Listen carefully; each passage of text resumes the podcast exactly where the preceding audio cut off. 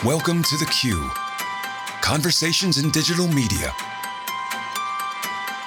This podcast is brought to you by Q1 Media, digital campaign execution and optimization since 2004. Our next episode is queued up and ready to roll. Thank you for listening. You're in the queue. Welcome to the Q, everyone. This episode of the podcast is brought to you by Q1 Media. Q1 Media partners with agencies and brands all across the nation for all their digital marketing needs. Whether it's a large agency, brand, or local agency and brand trying to enter into the digital marketing space, Q1 Media's long experience within the space can help you navigate the nuances of digital marketing. Uh, we thank you for joining the podcast today in the queue. Uh, we had a great conversation with Mike Spadier. He is the founder of Heart of the Sun, which is a full service marketing company. But it was great getting a chance to talk to him about his background in really what was a very infant digital space and creating websites, e commerce sites back in the late 90s.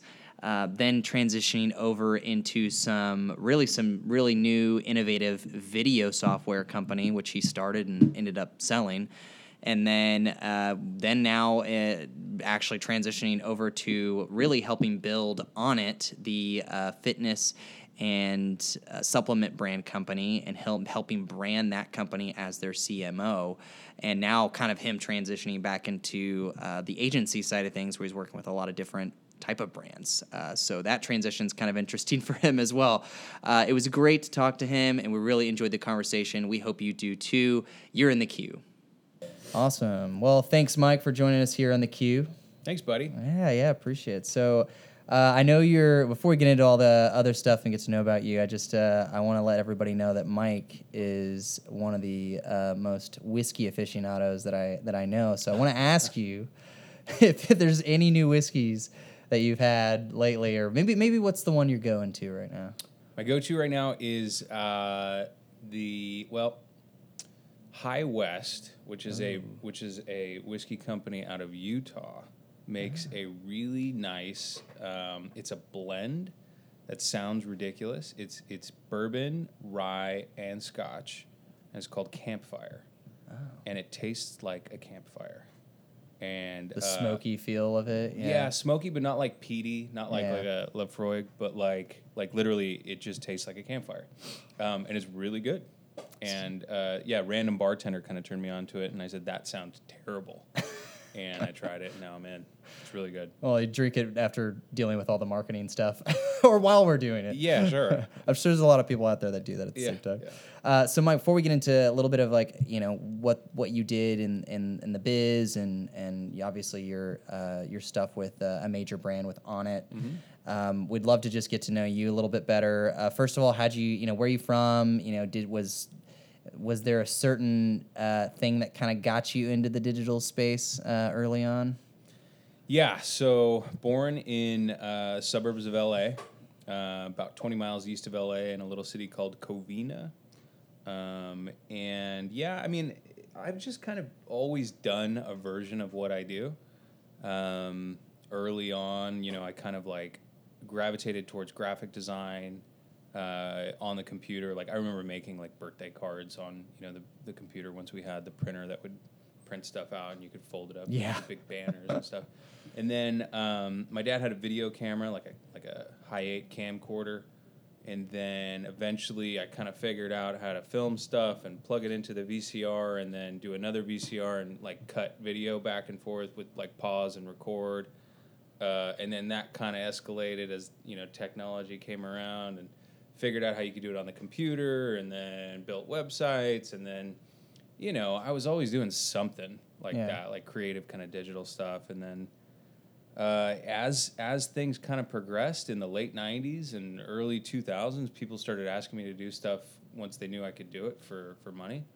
Um, and then I went to college and was kind of in a normal, uh, you know, kind of track of like communication, marketing, what- Yeah. like uh, the prerequisite stuff. What college was that? Uh, Cal State Fullerton. Cal State. Yeah.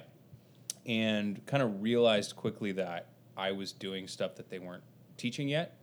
and I knew that this was kind of the the, the path that I was probably going to follow because I was getting paid to do this. Yeah. So it got to a point where it was like, all right, well, I'm not really sure if I'm wasting my time. I definitely wasn't interested, you know, but I figured that that's what it was, like what college was. You just kind of have to get tortured like in high school and Mm-hmm. Yeah. and get to the It's the, the, next it. step that they tell you to go do. right, and- right, right. You just have to get through it and then and then you get a job. But I was looking around like, well, I'm already getting paid for this, so I might as well just go all in on this.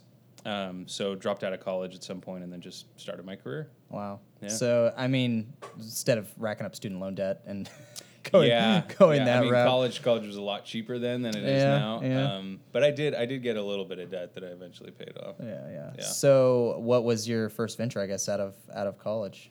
So I worked um, I worked for this company in Southern California called Active Ride Shop, and I actually started as an employee when I was like 16, Oh, um, and it was a skateboard snowboard shop. Um, really cool shop out of like there was seven or eight stores when I started, uh, probably less, probably like four or five stores, and then kind of got up to seven or eight. Just 10. in Southern California. Yeah, just just Southern California, and then late '90s, early 2000s, as I was kind of turning 18, 19, that same kind of time in college, um, they started their online store, and they started to get some traction with that, and you know, kind of the same deal, like, oh, we heard you do things with computers, like, you know, see if you can come work with us. Yeah. So that was where that was where I got my first like you know paid marketing gig. So I, I got out of the store um, selling skateboards and shoes, and then went to an office, and then started figuring out how to uh, sell things on the internet. You know, Wow. And so it's very early on within, you know, an e-commerce Yeah. era. Uh, how Yeah. did you how did you maneuver that? Oh man, uh, that was before people really understood Google. You know, so I knew I knew at the at that time that almost any I mean way less than it is now, but almost anything that you wanted to figure out was just a few Google searches away. And so I knew the kind of basics of how to build a website. I knew um, at the time it was a Yahoo store, so I had built a Yahoo store before for a friend of mine and that's what Active was running on. So I knew kind of the basics of it, and then I knew that anything else I could kind of figure out from Yeah. from some Google searches. What year was this? Man, that's got to be 2002, Oh, 2003. okay. Yeah, Google hadn't taken over the world yet. You know, they were just starting to. Mhm. Um, I remember like they were just starting to do the thing where they were giving away services that everyone else was paying for. Mm-hmm. You know, like AOL. My dad still was paying for AOL, right? And up until like a year ago, probably still was. Um, Still the AOL.com. Yeah, yeah, yeah. but people were still, people were paying for email. You know, people were paying for Mhm. analytics before Google Analytics. They were paying for Omniture, like hundreds of thousands of dollars for web analytics. Um, you know, Word, Excel, all that stuff. So that was, you know, Google just started giving away everything, and that's when, um, you know, they kind of started taking things over. Well, what kind of success did you see with the the online kind of sales success? Did you see for the Well, online you know, a lot of right place, right time. Yeah. So, so in Southern California, in the late '90s, early 2000s, anything in like skateboarding, snowboarding, surf culture was just on fire. Mhm. Um, Tony Hawk was still Tony Hawk At was its peak. Yeah, totally. I mean, Tony Hawk's Pro Skater, you know, was kind of the thing that everybody was into at Yeah. that point. Um, you know, all the music was like the skater punk stuff. It was Shaun just- White was young. Shaun like that. White was really young. Yeah, Yeah. Shaun, Shaun White was probably 13 or something at Mhm. that point, 14, and kind of setting the world on fire. Um, yeah, so right place, right time for the industry, and then right place, right time for like digital uh, e-commerce, like coming up at that at that perfect time. Um, so fortunately, you know, uh, fake it till you make it in that in that sense kind of worked for me. I mean, I had a you know decent foundation of what was going on, but um, I was fortunate enough to be thrown into a position where I didn't really have a ton of supervision. I had a lot of responsibility, and um, you know things were going well. Mhm. So I got to really learn quickly, and um, you know I had a lot of good like leaders in the company that were giving me a lot of leeway and confident that I knew what I was doing. Yeah. Um, jokes on them, um, but uh, yeah, Well, it was uh, you know the company was God I don't even know what the hell it was, but it was probably in the hundreds of thousands of dollars of revenue when I started, and then you know when I left in like 08, it was I don't know 15, 20 million or something like wow. that. So I got to see the whole thing you know happen. Um, And what tactics? I mean, Google obviously was a big driver. It sounds like, but was there another? Was there display advertising that you would do to get people to the site? What would? Yeah, it's funny. At that point, you know, when when I got hired, my position was like, you know, online marketing specialist. And at that point, nobody even really knew what that was. Like, oh, you build websites. Like, sure, whatever. Yeah. Um, but you know, my boss at the time had told me, you know, I just want you to focus on SEO. No problem. I got it down. So I ironically had to Google SEO, right, on my first day on the job. What's a meta tag? Yeah, well, what is search engine optimization? Yeah, what's E right? SEO? Um, so I had to kind of figure that out. And so SEO was a huge driver. Um, you know, just people searching for skateboards or skateboard shoes or whatever. and showing Um, up organically with Yeah, yeah. And then at the time, though, so we were doing a ton of um, uh, catalogs. So we were saying, so that was another part of my job. But I, w- I would send out like 750,000 catalogs across the country. Wow. And the catalogs would serve as like the intro to the brand to drive people to the site. Mm. And so we weren't doing much digital advertising. We were doing um, direct mail advertising wow.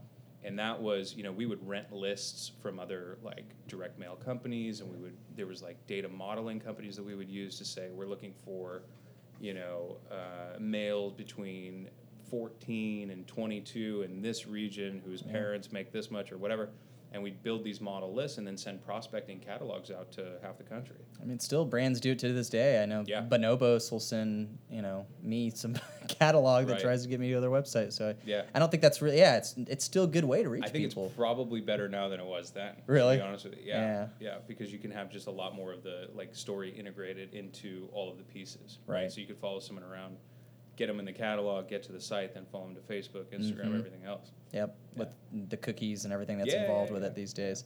Uh, so then, you know, you, you, you worked for this company up until 2008, and then you went off and really started your own venture. Uh, tell us about that process. Obviously, what you learned all those years, Yep. but then then going out, kind of starting something on your own. Yeah. So while I was still at Active, um, the kind of behind the scenes developer dude who was really really smart, really really really talented. We were working together on a lot of web projects for Active, and I was having him help me with my website for uh, my band that I was in at the time.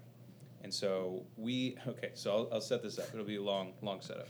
So at the time, like 2003, four, something like that, you can imagine, you know, MySpace is kind of the only game in town Mm-hmm. um, for social media. No one even knows what it's called. yet. Xanga may have, may have been a What? Friendster. Xanga, did you ever? Friendster just went down. Yeah, like yeah, yeah. Friendster dominated the space and then couldn't keep up with demand, and MySpace just came in and cleaned their Yep. clock. And so everybody was building like their MySpace page, and you could totally customize and do whatever. And so if you were in a band at the time, that was kind of your thing. You had to have a rad MySpace page. And so when we would play music, um, nobody really had cell phones with cameras yet, so everyone would just have like, you know, their weird digital camera that they'd film stuff with.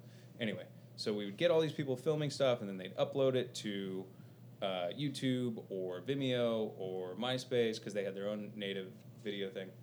Um, and so we had this issue where we would gather all these people's different like footage from all these different places and then throw it on your MySpace page.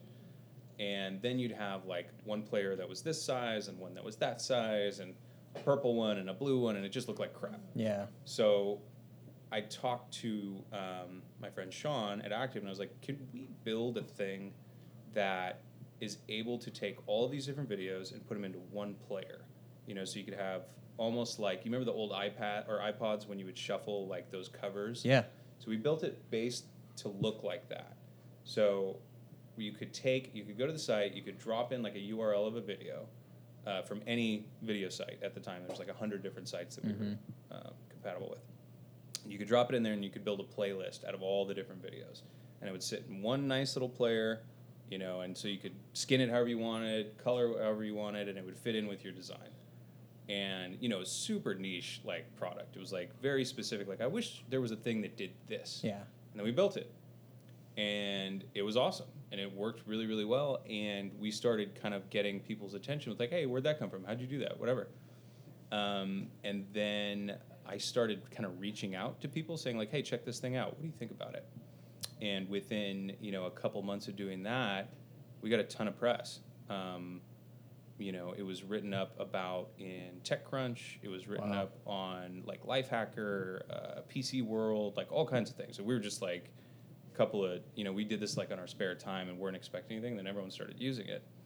Um, so it was cool, and uh, you know, it was one of those deals. Like, do we go all in on this thing? Do how far do we push this? We still have day jobs. Like, um, ultimately, we, I don't know, worked it for a couple of years, kind of on the side, trying to, you know, pick up some cash here and there, and then sold it to somebody who wanted to buy it. That's good. Yeah, it was cool.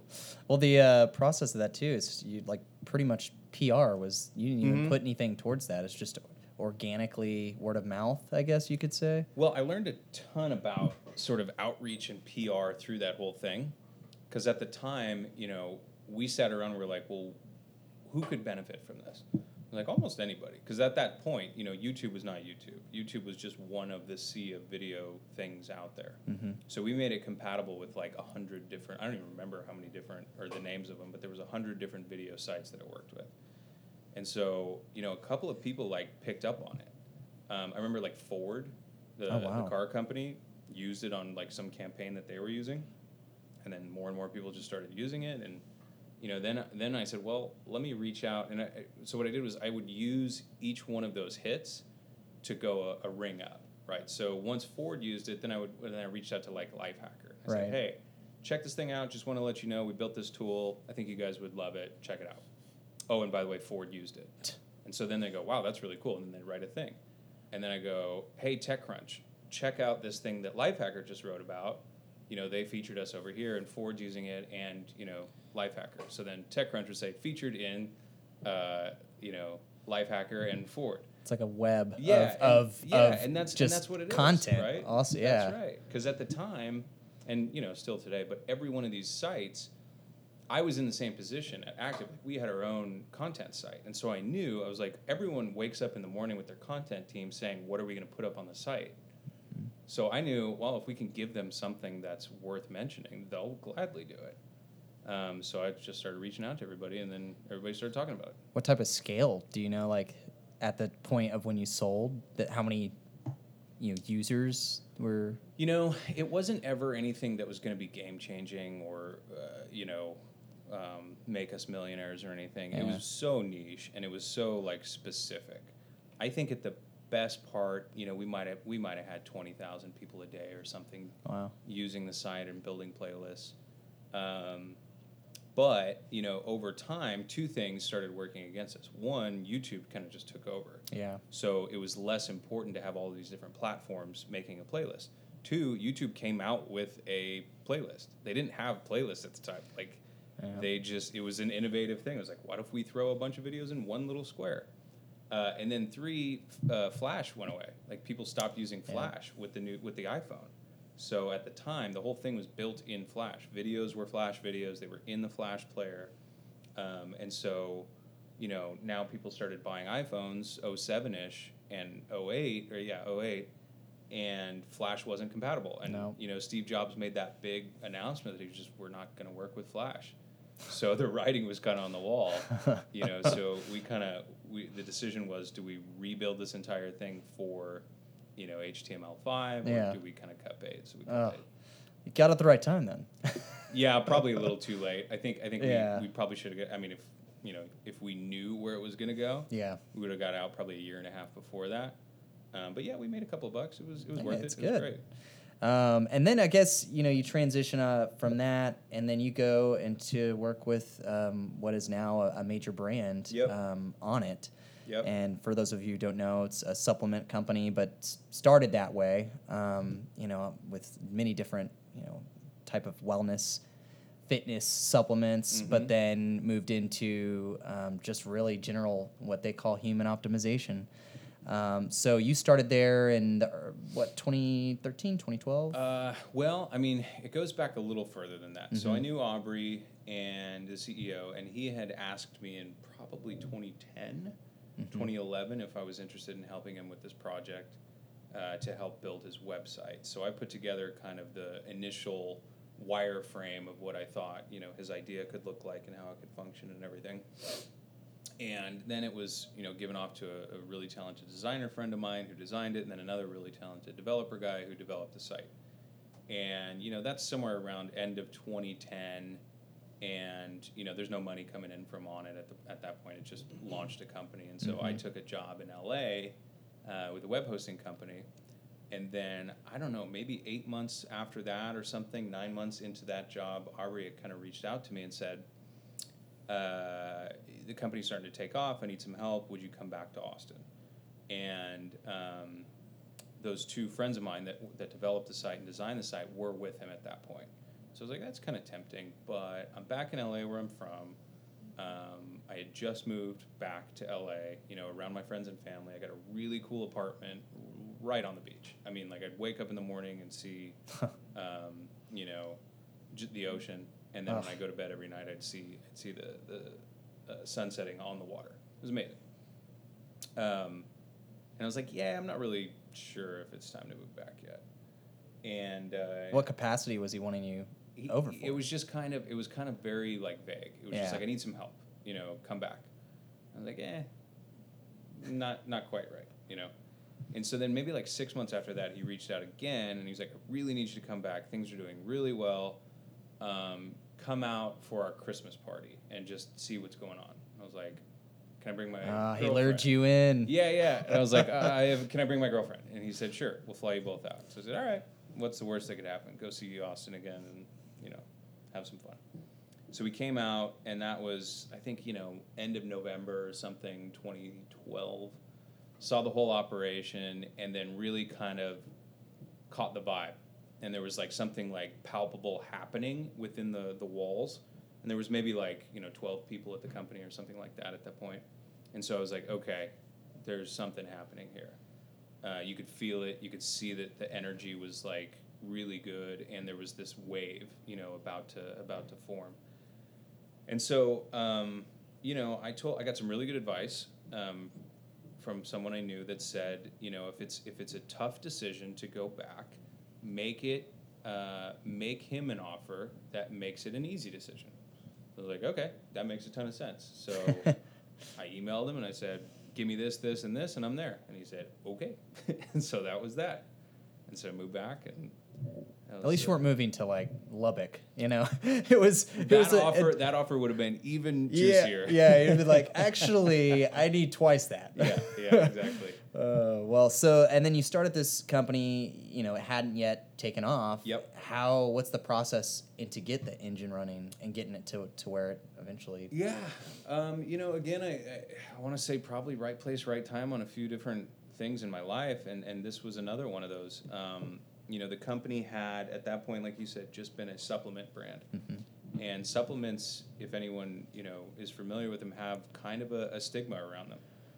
There's there's a lot of uh, bad PR, bad press, bad companies out there that just kind of put junk out there, and you know, once once you read an article about ginkgo biloba being complete BS and not really working at all towards memory, and then you read another article about you know uh, supplement or a multivitamin that comes out in CVS that turns out to be like completely full of sawdust or something. you know? Yeah. You know, a lot of people think that uh, the whole industry is kind of fish oil and, and, and BS. So that was kind of the first big hurdle for us was, all right, well, we've got these vitamins, these supplements that are out there that are all natural and, you know, for the most part, don't necessarily, it's not like caffeine where you take it and you're like, oh my God, my brain's on fire. You know, it's very subtle and more like, you know, natural or organic kind of like, oh, today was a little bit sharper. Like, okay, cool. Or, or even like the athletic performance supplements where it's like, I feel like I did a little bit better today. But not like a boost of, you know, Mhm. caffeine or, or, or, you know, some other stimulant. So we had to figure out how we could be bigger than that, right? Be bigger than supplements, be bigger than health and fitness. Uh, and so we we kind of we swam towards lifestyle, and that was early. And you know everyone kind of says that now, like oh we're a lifestyle brand, lifestyle brand. But we swam towards that and really put a ton of effort and a ton of attention into content, you know, and so content related to health and fitness, um, diet, exercise, uh, you know, well-being, just mental health, all kinds of stuff. And you know, the the value of that content was a good exchange for people to get in the boat and say like, I trust you, right? And so that's a long play. You have to you have to do that for a long time before people start to say, okay, I trust you on this thing, so I'm going to trust you on this thing over here. And were you putting that content just on the website, or was there everywhere we could. Yeah. So so you know we would do everything we could on our own website. Um, Aubrey would have you know started his podcasts were the Onnit podcast at the time. We'd have experts in health and fitness come out there. He would go on other people's shows. We would start to advertise on podcasts everywhere that we could, and then sort of get that message out there. Um, and then like content that we would create around video. Um, uh, photography, just cool design, media, just everything that we could to attract more attention.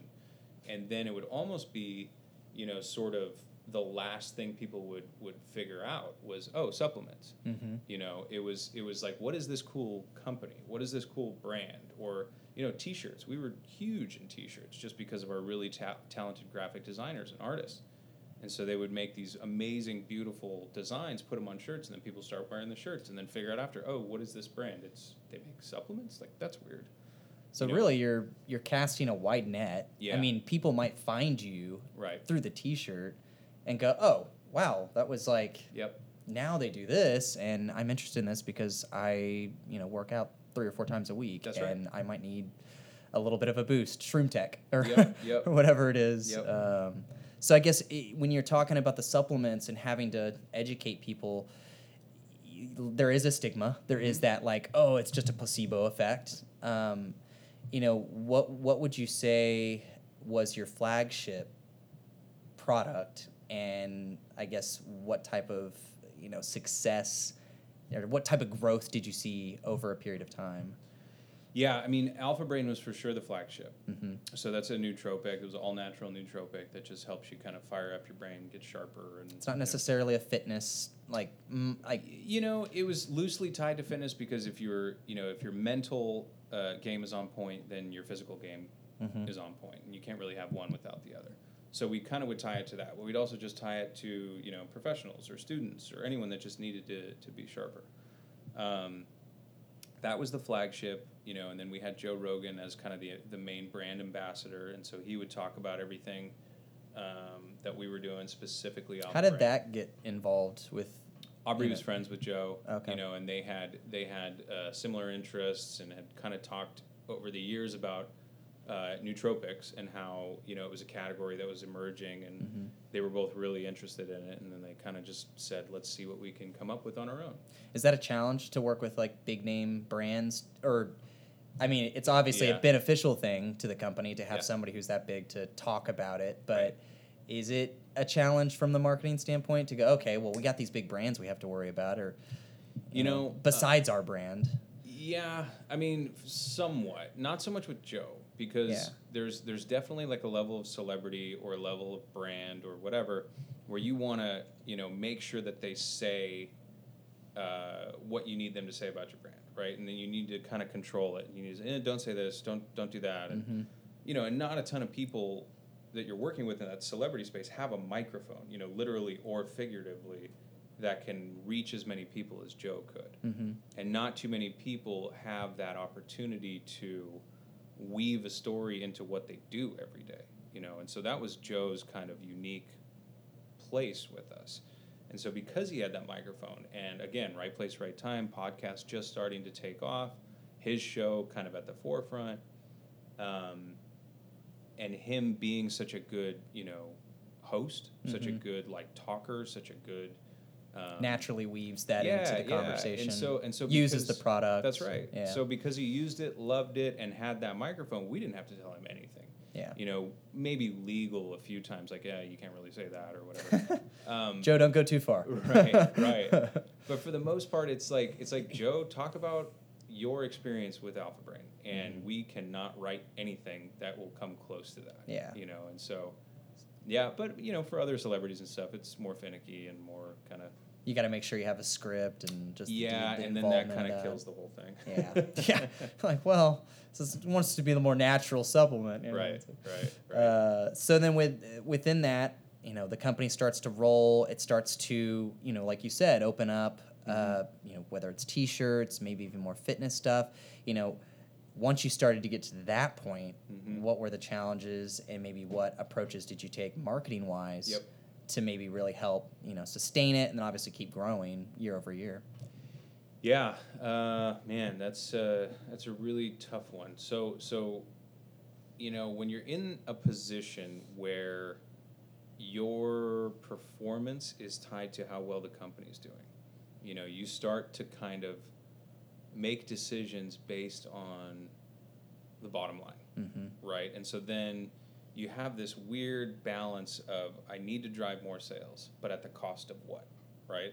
And so, and especially if you're if you're on that, you know, initial hockey stick growth curve at a company where last year we were 50% up, this year we're 60% up, you know, and then you get to the point where maybe the fourth year it's only 30% up. Oh, you know now people start looking around like well how come it's not 60 anymore right? Like well maybe no one wants to say it Yeah. but maybe we're getting to a point of saturation maybe Yeah. we're getting to a point where like that insane growth isn't uh, sustainable you know and that's okay maybe we've i don't want to say we've topped out but maybe we've slowed right so let's focus on how we can get that next 10% And, but know, in the marketing world, Yeah. like you said, that's not that's not something you can say, and everybody listening's like, "Yep, I've been right there in your shoes before." That's that's not something anyone is comfortable saying. Let alone you know you don't want you don't want to bring that up in a room full of, um, you know, your peers in like the ops department or the finance department or, or you know the CEO or anyone. Yeah.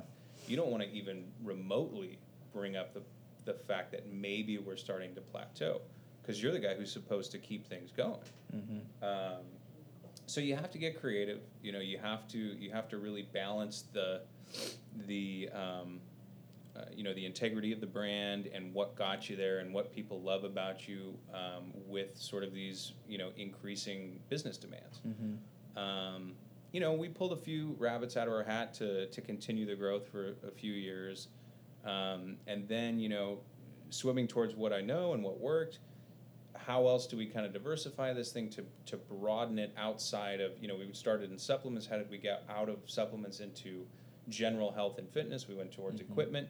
Then how do we go towards lifestyle? We went towards more like you know apparel and content. Uh, and so the next step was all right, how do we get outside of that? And so in like 2015 ish, 2014, 2015, you know, um, really starting to see kind of nerd pop culture take over. Uh, you know, and it's kind of something I'm into anyway, but we were seeing all of these, you know, co branded things happening with Marvel and Disney and Star Mhm. Wars and stuff like that. And so we were like, well, if we can get, you know, this target market that's not necessarily in health and fitness, um, but it's very, you know, desirable target market. If we can get them interested in health and fitness because of some sort of collaboration, I'm sure there's a huge potential for a new audience there. So um, using some of those skills I figured out with Embedder, how to reach out. Um, Yeah, how was that process of reaching out to to- to- Skywalker yeah. and Disney? Well, like at the so- time, was it was it Disney at the time? It was. Okay. Yeah, yeah, recently. So, yeah, so at the time, um, our creative director and myself were big Star Wars fans, and we wanted to te- do something with Star Wars. And so those of you don't know who not familiar with the Onnit brand, basically you guys are able to create, you know, kettlebells Right. in the uh, Boba Fett, you know, Right. face or the stormtrooper face. Yeah, we got kind Um, of we got kind of well known for like these custom sculpted artistic Yeah. kettlebells. Yeah. Um, yeah, so so we wanted to do something with Star Wars, hmm um, but we couldn't get through to Star Wars. Could Lucasfilm, the, the company that owns. Uh, Big Star surprise. right. I mean, we couldn't just couldn't get anyone Yeah. to write back. Yeah. Um, so kept trying, kept trying. Finally got through to someone at um, the merchandising or licensing department at, at Marvel, right? And you know, I'll take Marvel for sure. it wasn't it wasn't a consolation prize. It was like, oh sweet, let's go with them. Yeah. Um, and so we ended up doing this really cool Iron Man kettlebell. You know, after lots and lots of back and forth with those guys and months and months of painful negotiations and all that stuff. Finally, we were able to launch that, and then we launched um, the Captain America Shield like bumper plates for for barbells. And then once we got those out there, we got a ton of press around that, and then uh, Star Wars called, and they said, "Hey, can we do something like that?" Said, "All right." Wow. So it was a Total, long, yeah, total flip. It was a long, long process, but the outcome was exactly what we wanted. So what did you have to promote that? I mean, what did you, was it pretty much just PR at that point, or did you think, okay, well, let's do Facebook, let's do display? I mean, what Mm-hmm. you know type of tactics were you taking to help promote that stuff? So similar again to the embedder thing, where it's like if you can get one person or entity or brand or whatever at the top of the, the food chain to start talking about it, we knew if we could get some stuff up there, it would just kind of flow to everyone else. So, and you know, luckily when you're working with brands like Marvel, Star Wars, stuff like that, You're reaching for the top. you're reaching well, well, and, and people are looking for that content, mm-hmm. right? So all of these media outlet brands that are, you know, like I said, at that at that point, the the nerd culture is really starting to kind of peak, and so they're all everyone's trying to talk about it. Everyone's trying to you know do the next article about whatever this thing that's happening is, mm-hmm. and so it was. I mean, it was fish in a barrel to get anyone to talk about that stuff. Our PR firm at the time was just like you know, having some of their, their biggest successes ever. And it's like, yeah, you're welcome. you know, um, You're taking all the credit for this Yeah. when this was, you know, all internal. I don't want to take anything away from those guys. Yeah, are, yeah, those guys are awesome and they're good friends No, of I know. Um, but yeah, it's, it's easy to do. And then we did do a ton of media though, a ton of, um, you know, Facebook ads, Instagram Mm-hmm. ads, YouTube stuff. Um, but yeah, it was, uh, it was really cool. It was probably the longest project I've been a part of and the most kind of fulfilling. And so you get to that area where you know you're kind of at the top of the food chain. Yep. Um, and then you are like, well, you know, what other adventures do I want to go roll in? Mm-hmm. And so you just started your own agency, now working with mul- multiple brands. Yep. Um, and uh, it's Heart of the Sun, obviously right here in Austin. But you, uh, what's been probably the biggest difference from obviously being inside a brand Mhm. and then now working with brands um, on the on the uh, so to speak agency, Yep. you know, um, fulfillment side of things. Uh, man, it's night and day. Um, you know, I thought I thought I was leaving a place where I had a boss to be my own boss, but it turns out I've got twenty bosses now. Um, you know, every client is a boss. Um, I went from a place where every two weeks a paycheck showed up to if I decide not to work, I might not get a paycheck, right? right. Um, and yeah, I mean, it's it, it, you eat what you kill at this Mhm. point. and so those those have been the biggest adjustment. But it's cool. It's a it's a it's a fun like new experience that you kind of have to figure out. Right. Um, you know, and then navigating a little bit around when you talk to a client and they look at your past successes or your past clients or your past projects and they go, "Do that for me," and that's you know early in the in the agency. It's okay, cool. You know, let's let's figure it out. Um, now that's a red flag. You know, when someone goes, "Can you do that for me?" Um, I usually stop right there and go, "No." that's that was them Mm-hmm. you are these guys, and there's nothing against either one of you. It's just that every company is going to be completely different, completely different set of challenges, completely different products, completely different audience, and to presume that you can be that thing or have that success or whatever, uh, it's it's it's all about managing expectations. Yeah. Yeah. and that's got i mean you know in terms of what you're doing now Mhm. is within the digital space what have you learned and like gone okay well people are asking for this you know and you were on the side of where hey we're going to make decisions and now you're having people come to you and go hey what, what's this connected tv thing or what's this ott thing or what's this new shiny object and you're like having to educate people like what new thing are, are most of your clients trying to like do right now Yeah. Um, you know, the biggest thing is this realization that everyone's having of how come my Facebook or how come my Instagram or how come my YouTube uh, reach isn't what it used to be. And so then we have to have this familiar conversation of, well, all of these brands are basically signaling that, you know, under the guise of uh, better content that is going to be shared by humans and less branded content. Um, they're signaling that if you're a brand and you want to play in this space, you're going to have to start paying for it. Yep. And it's all it's all under the guise of you know better for the end user. My opinion is they understand that brands have budget, they know that they can get a couple of bucks out of brands, so they are going to make them pay for it, right? Right. So it's it's just TV at this point. You can't presume to get your ad out on broadcast TV or cable TV or whatever without paying for it. They know they've got the eyeballs, if not more, so uh, they make you pay for it. So we have these conversations with brands all the time where they're saying, you know, how do we get this like it used to be, or how come my competitors got this many likes, shares, follows, whatever. Um, and so then we have to kind of, you know, put together the the strategy of how to use these channels to get the brand's uh, message out there, and really, you know, keeping up with that, keeping up with what Facebook, Instagram, YouTube, those guys are giving you and what they're not giving you, what's changing, what's going away, uh, and Google, and um, keeping up with that, and and creatively always coming up with like the roadmap from from a uh, brand new user, from brand awareness standpoint, all the way down at the bottom of the funnel to someone who's ready to buy. Um, that is the thing. Yeah. you know, you, you said tactically, like uh, you know, connected TV or mobile or, or, or whatever. It does. All of those are the tactics. Mm-hmm. It's literally just the same problem. Like, how do I get my stuff in front of people? Yeah. And with the most cost effective way. Right. Obviously, how do I Return. How do I, how do I do it where I can show some sort of measurable results? Yeah. Yeah. And do you feel there's, I mean, you've you've been working with these brands for a little while now. Do you feel there's a transition to digital, or I mean, are people mostly caught up? I know you've been in it pretty much your entire uh, career, but are these brands like more accustomed to it these days? I guess rather than I mean, they, are they still thinking print? Are they still thinking outdoor advertising or whatever? Um, or are they looking to digital to help build a brand?